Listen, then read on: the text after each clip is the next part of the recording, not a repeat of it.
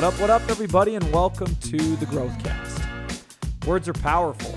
They wire us for good or for bad, for growth or for misery.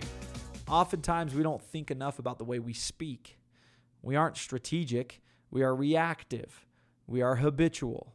Some ways in which we speak are on such autopilot, we aren't even able to recognize the negative impact these words have on our overall trajectory and ceiling.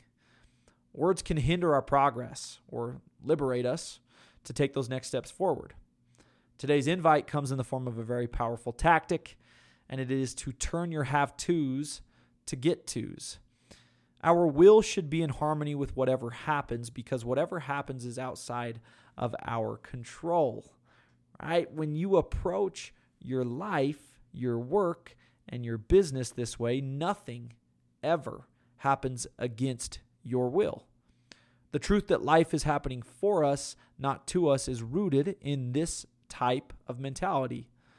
Think about it. How many things do you feel like you have to do? How many responsibilities have this underlying negative tone? Chances are very high that you experience this type of hindrance to growth. Why?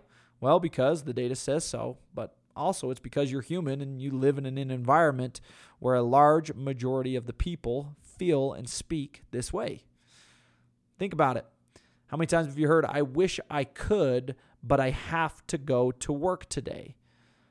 Or I have to go drop the kids off, or else I'd be totally down. These are just a few simple examples of things that I have either said or heard. But look, flip it.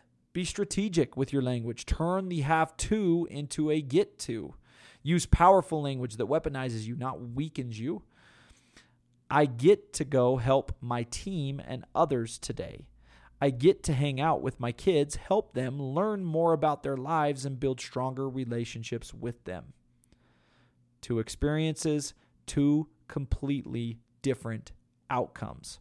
One is growth, the other, none. If anything, it's backwards.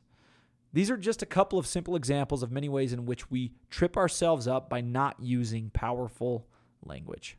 So, again, today's invite don't only work to master Timic, the most important conversation, the one you, the one you have with yourself, but also just as a whole, work to master the art of word because words are powerful. Turn your have tos to get tos. Give yourself a leg up. You deserve it. Have a great day, everybody. I'll see you guys back here again tomorrow.